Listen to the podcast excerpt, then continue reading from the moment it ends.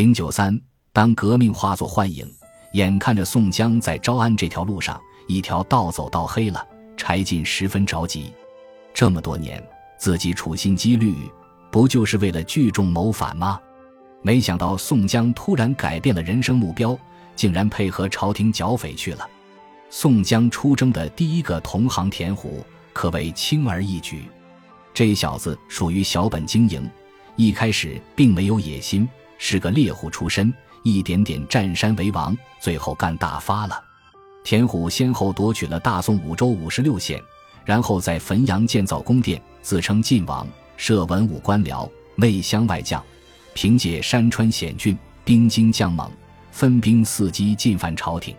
宋江不费吹灰之力拿下了田虎，之后继续对王庆作战。王庆也不是一个有出息的人，虽然也懂得封建迷信，但仅此而已。王庆他爹是个有钱人，据说花了巨资买了一块坟地，葬了王庆的爷爷，不久就生出了王庆这个好儿子。又据说生王庆的时候，他爹梦见老虎跑到他们家来了，之后又来了狮子，把老虎叼走了。结果王庆还没长大，就开始败家，吃喝嫖赌，一应俱全。当尽家资之后，他去当了兵。当兵就当兵吧，结果和童贯的侄女蔡京的孙媳妇儿一见钟情，撬墙脚撬到蔡京他们家去了。这还了得？于是被童贯发配异地。王庆走投无路，造了反。王庆肯定是一个帅哥，发配后。这小子不堪狱警折磨，杀了两个狱警，跑了。很快，他被一个女人相中，两人成亲。成亲的当晚，王庆就被官府发现他是一个逃犯。王庆老婆二话没说，什么遵纪守法、热爱大宋都不管用，跟着王庆一起反了。由此可见，一个男人长得好看，在女人情感生活中得占多大比例？书中说。自宣和元年，王庆造反以来，至宣和五年春，义总被他占了八座军州。那八座乃是南丰、荆南、山南、云安、安德、东川、宛州、西京。那八处所属州县共八十六处。眼看着王庆一点点地玩大了，他跟宋江可不一样，他要当皇帝，建宫设殿。就这点来说。柴进可能还是很佩服田虎和王庆的，什么忠君爱国。对我柴进来说，大宋就是叛贼。要不是赵匡胤陈桥兵变，什么炮里石狮、征花石纲，有他宋徽宗什么事？不过柴进也清醒地认识到，无论是田虎还是王庆，都是不太主动的人，他们都是被逼走向造反事业的。尤其是王庆，竟然因为男女关系被迫逃亡。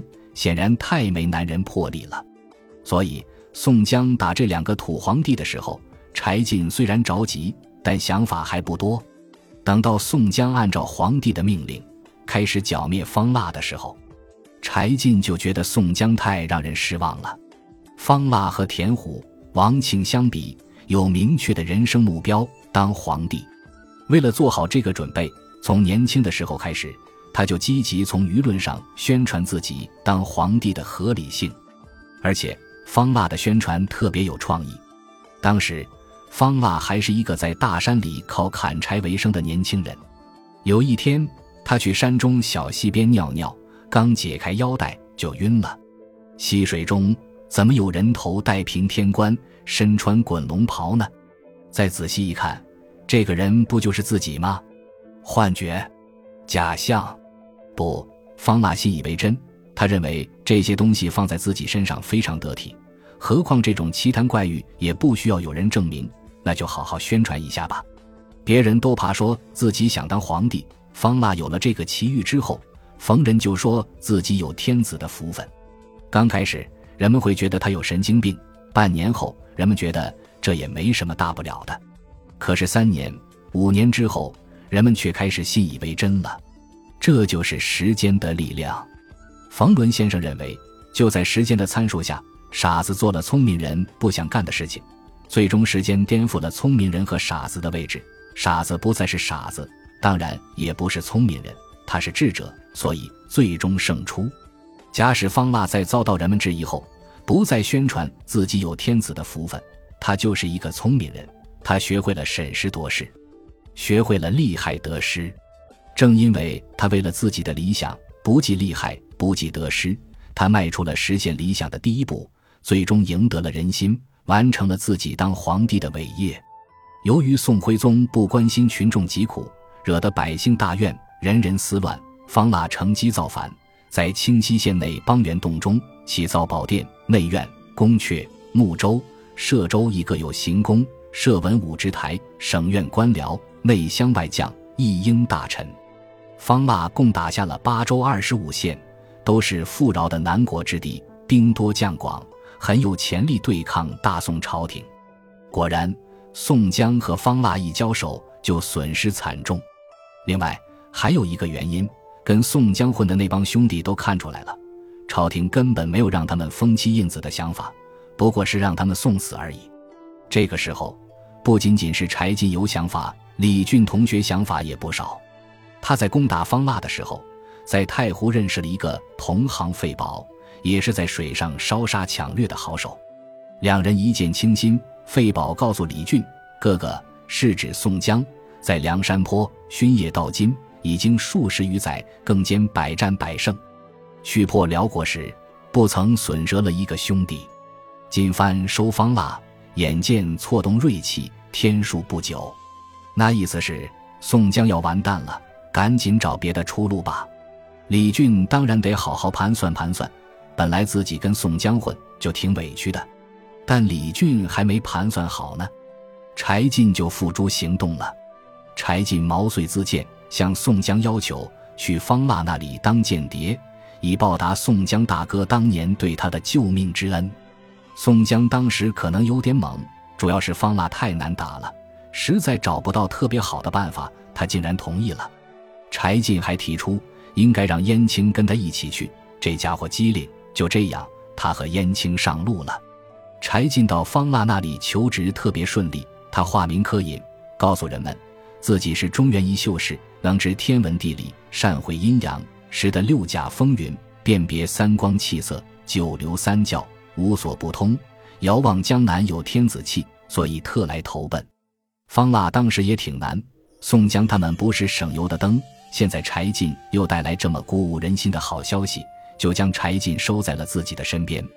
半个月后，方腊身边的人都喜欢上了柴进，当然最喜欢柴进的还是方腊，突出表现在他觉得柴进处事公平，于是把自己的女儿金枝公主许配给了柴进。柴进坐上了方腊的驸马，这对柴进是多么大的利好消息啊！此时宋江的攻势越来越凶猛，方腊有点坐不住了。结果柴进告诉方腊：“父皇别怕，我夜观前相，发现宋江阵营内将有十来个战将向您投降，都是您的开疆拓土之臣。我觉得柴进先生并没有说假话，柴进的兄弟也不少啊。”何况现在他和燕青就有两个人了，再笼络八个，像李俊这样的难吗？可是天有不测风云，计划赶不上变化。宋江这小子突然撞大运，竟然把方腊的宫殿给攻破了。没办法，方腊只能退守自己起家的地方帮元洞。这地方可不大。看到方腊大势已去，柴进伤心了，是陪方腊和朝廷对抗到底。还是出卖方腊，放弃自己的复国追求。柴进还是没魄力，在关键时候他出卖了方腊，真不愧是一个皇族出身、审时度势的小人。柴进自告奋勇，要求杀掉宋江等人。在上阵之后，耀武扬威，取得了方腊更深的信任后，突然在阵前向方腊的大将方杰下手。那一刻，他心如刀绞。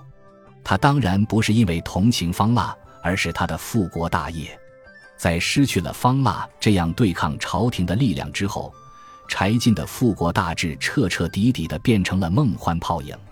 当一个有追求的人无法实现自己的追求，只能为生存而委屈的时候，他才是最痛苦的，也是最无奈的。